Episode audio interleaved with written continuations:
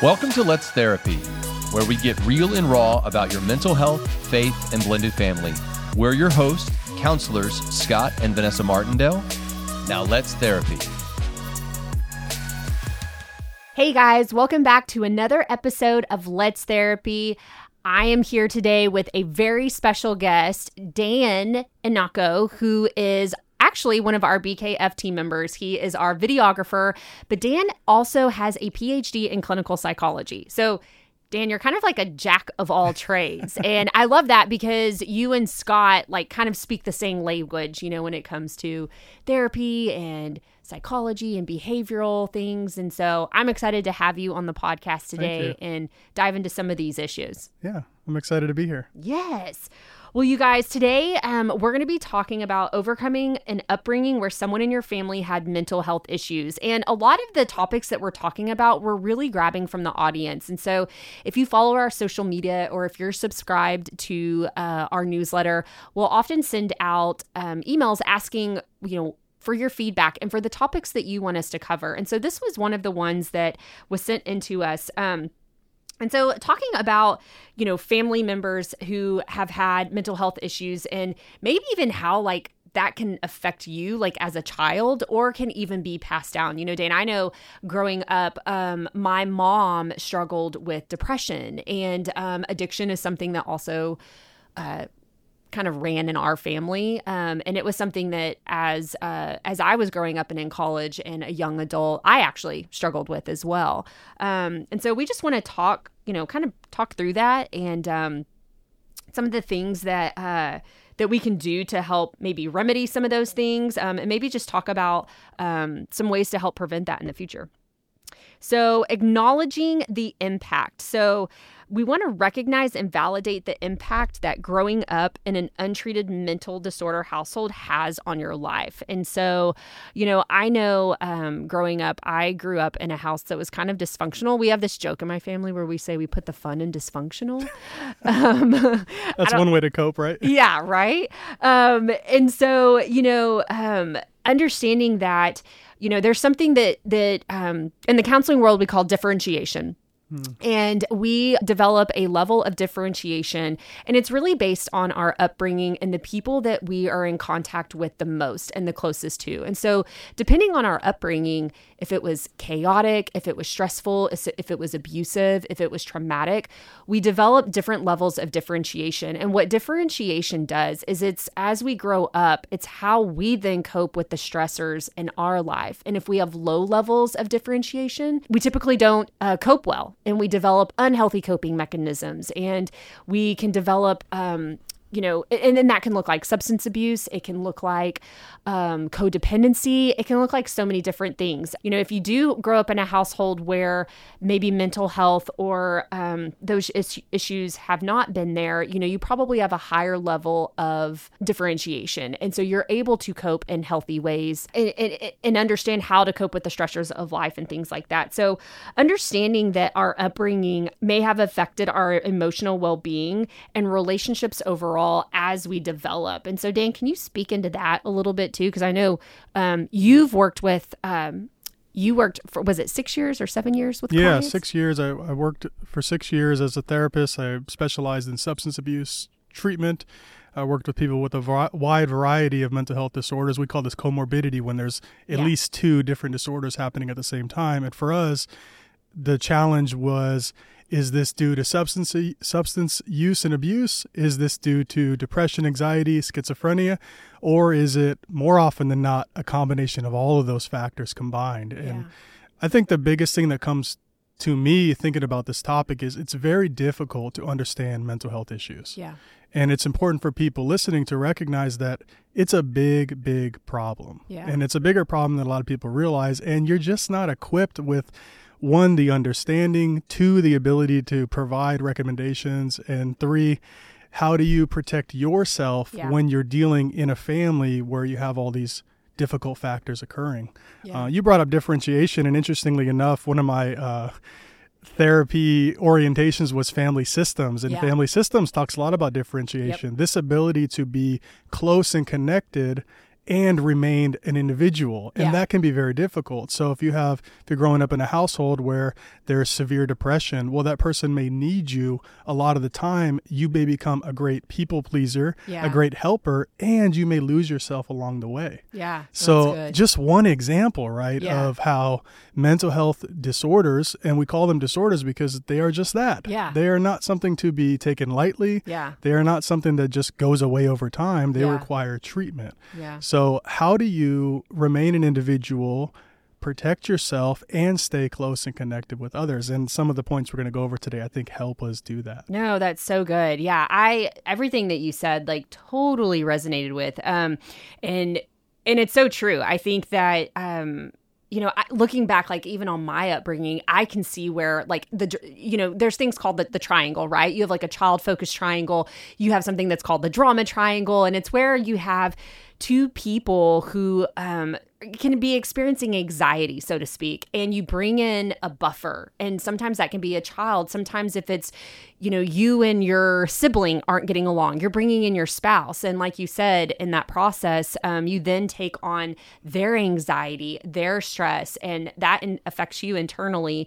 Um, but also, like you said, like you can lose one, you can lose connectivity that way, um, which if you go into attachment styles, like that's a whole nother a whole subject different but thing. uh, yeah but we'll have to go into that sometime but um you can even develop uh, an avoidant attachment style or um, an anxious attachment style from that and so um, so yeah, Dan, let's go through like some of these points that you were talking about. One, seeking professional help. I know Scott and I talk about it all the time. We're huge proponents of biblical counseling.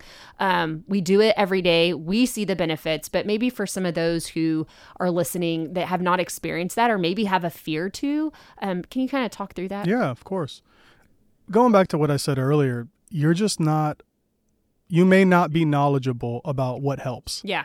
And one thing that professionals offer is their expertise. Yeah. Now, it is important to find a professional that you can um, you feel close to, that you can connect with, you can mesh with, that they understand you, you feel seen, you feel heard, Yeah. and they have an expertise in the area you need help in. So there are people that specialize in trauma care. You know, a lot of my tr- a lot of my training and my work was in trauma informed care. So what is trauma? What does it look like? Well, sorry to tell you, it looks very different from person to person. Yeah. And that's the same for anxiety. That's the same for depression, schizophrenia. That's the same for the personality disorders. Mm-hmm. While we can use the DSM, the Diagnostical Statistical Manual for Mental Disorders, to understand and provide definitions, the way the person comes into your office or into that clinic, it may look very different from Yeah. that. There are characteristics, but they are not always, they don't always present the same. Yeah. So the professional offers expertise that we Yeah. need. Uh, I think there is an unfortunate stigma still in 2023 around people, like you said, Vanessa, seeking help. Yeah. And I just encourage people to go anyways, Yeah. to ask for help anyways. Maybe you're scared, maybe you're afraid, maybe you feel like you have maybe a preconceived notion about how it will Yeah. go. The courage to show up anyways is huge. Oh, and yeah. that might be the game changer in your life. Mm-hmm. And I've had people sitting in office with me, and I've worked with colleagues that say, you know what, this person didn't want to be there on day one, but even just two weeks later, they found a life and they walked Yeah. into a life that they didn't know they could have because they showed up. Yeah. So the professional offers expertise, and that's just where the work begins. Yeah. They might, I've had people, and just to uh, finish up this point, I've had people that when they receive a diagnosis, it is refreshing. It Yeah. is relieving because it says, oh, hold on a second. In my head, I can now wrap up Yeah. these symptoms into something called depression, something Yeah. called anxiety, something called, and fill in whatever they're struggling with. So the seeking professional help is huge. No, and, yeah. and being able to push ourselves past that comfort zone to get the help we need. That's huge. And that's a skill that transfers to all areas of life, I would say. Absolutely. And you know, I think the enemy, so many people struggle with it because I think the enemy like, you know, it's it's the it's the playing the narrative in our mind that we're less than or that um, we're just like we're broken or whatever it is that you know um, the stigma that you said around counseling of why people don't want to go. But when we can push past that, just like you said, Dan, and seek that help. Because you guys, the thing with professional help is that it helps, it supports you as you navigate through the challenges. And, and we're talking about our upbringing. So navigating through that, getting to the root of like, why am I acting the way that I'm acting, my behaviors? Where does this all stem from? Where, where, what is the root of this? And a lot of times it goes back to when we were young and our upbringing and our childhood. Um, the other thing that I love about therapy is as you process your experiences, you can develop those healthy coping strategies, like we were talking about, healthy or unhealthy, um, and work towards the healing and the growth. And it is a process, uh, like you were saying, Dan. You know, it takes time, you guys, and and I just want to encourage you. You got to be patient with yourself. You know, be patient with your counselor as well. And and and it is it is important to find somebody that you connect with and that you trust. Developing that foundation of trust is imperative.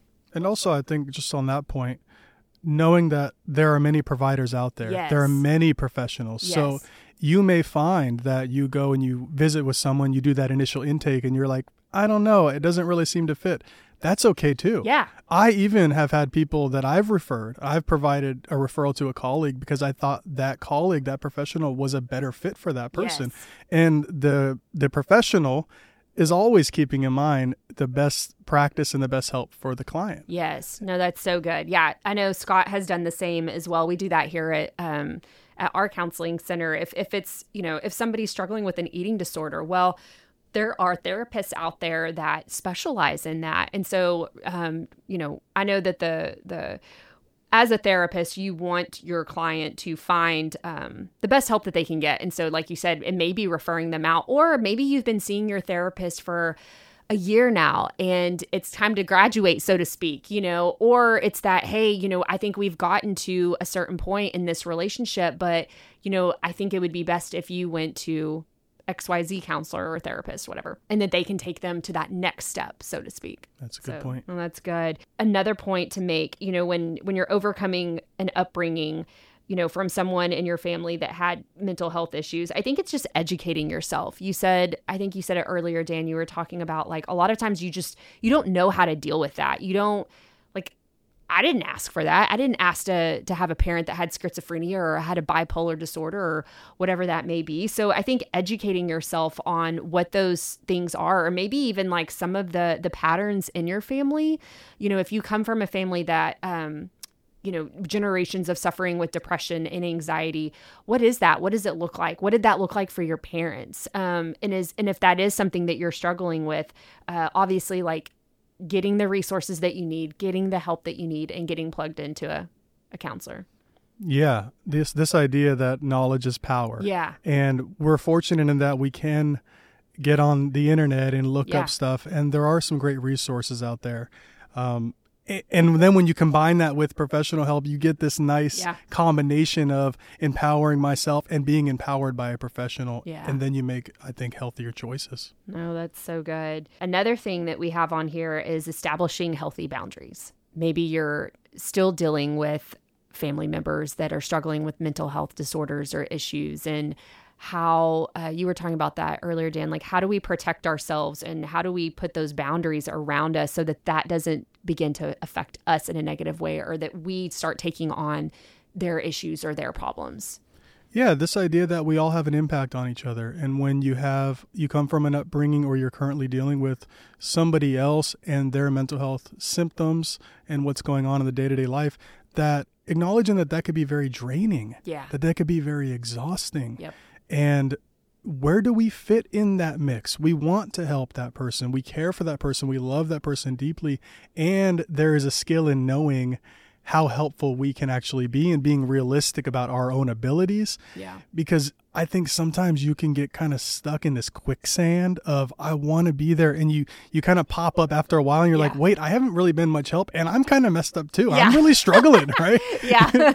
So being able to take that step back as difficult as it is Yeah. and as challenging as it is it's so necessary. And it goes into those other points having the professional consultations maybe even maybe it's not sometimes about individual therapy maybe it's about family therapy Yes. or family consults Yes. even if you don't go totally into a therapy setting yeah being able to reach out for resources and you know there's so many out there even pastors at church being able to go into a pastoral counseling type setting and say hey wh- can you help me out? Help Yeah. me learn about this. And and just having someone where you can bounce those ideas off Mm-hmm. that aren't that person that's really struggling because they're struggling with what they have going on. How helpful can they really be in that moment? Yeah. And so having that objective third party helps us protect ourselves and be realistic about our abilities. Man, that's so good, Dan. I love that. Yeah. I mean, and it's the self-awareness that that comes with it. And that is something, you know, we, we develop over time. A lot of times, um, again, with that those levels of differentiation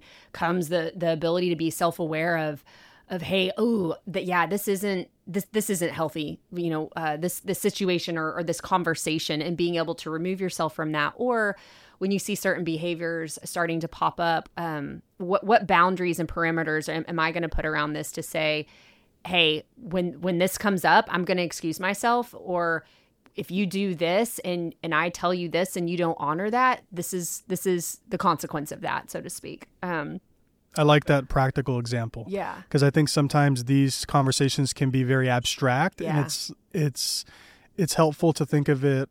You know, what does setting boundaries look like? Like you said, Vanessa, if this comes up, I'm going to walk away, yeah, and I'm doing that for both of us. Yeah. I'm doing that because the circumstances right now don't cultivate a healthy conversation. Yeah. They're not going to get to the solution, and Yep. so saying if this comes up and being assertive with that and being respectful with that Yeah. assertion, that communication, and saying this happens, I'm going to walk away. Let's talk about it in 10 minutes. Let's talk about it tomorrow. Let me go pray on this Yeah. and come back with some wisdom Oh, that's so that we can work through that. Yeah, we were uh, working with a teen recently, and there was a lot of mom and dad speaking negatively about each other in front of the teen. And it when asking this teen, you know, how do you like how do you navigate that? And he was saying that he's like, I just don't say anything. And we started to talk about the, the toleration and what um, and and this teen's about to be, you know, he's going off to college, um, and how do you want that to be different and d- drawing those boundaries and one of the things that we talked about was him just saying to both parents hey please do not dishonor my mom or dad in front of me. I don't appreciate that because it's like what we'll tolerate from our parents like maybe later on in his relationships you know um, as he's dating or when he gets engaged or married you know is he going to tolerate what his parents might say or not say about his spouse? And drawing those boundaries now to say hey um, please don't say these things in front of me. And if you do then i'm going to leave or i'm whatever that is. Um, and like you said being firm in that. Um, and so I, yeah i think that's a great example and then the next three things that we have they kind of all kind of all flow together but it's practicing self-care focusing on personal growth and practicing self compassion, um, which I know is hard. Like for me, self care, and Scott gets on to me about this all the time. He's like, You do not take care of yourself enough. You're taking care of everybody else.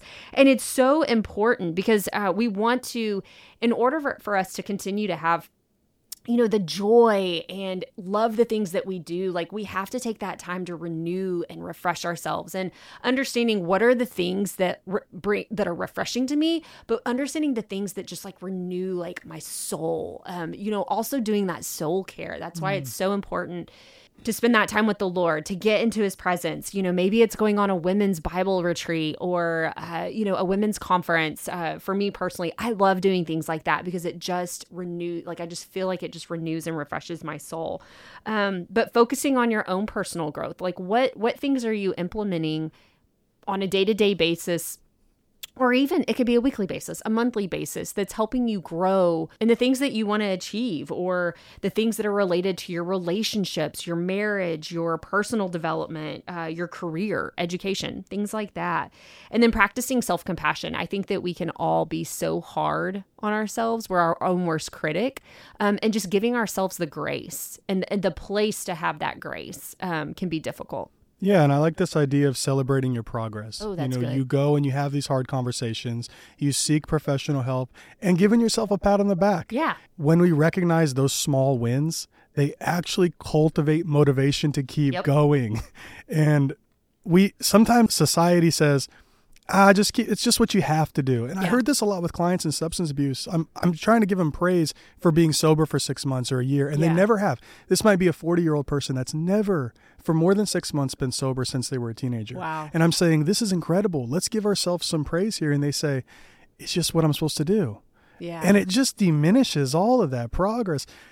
And then those that over time learn that there's power in recognizing what we're doing well, recognizing that we had that hard conversation, we set that boundary, we went on that walk, we took our lunch break, Yeah. we did things that were, like you said, going to a retreat that helps you establish a sense of community and connectedness and Yeah. recharges you. Yeah.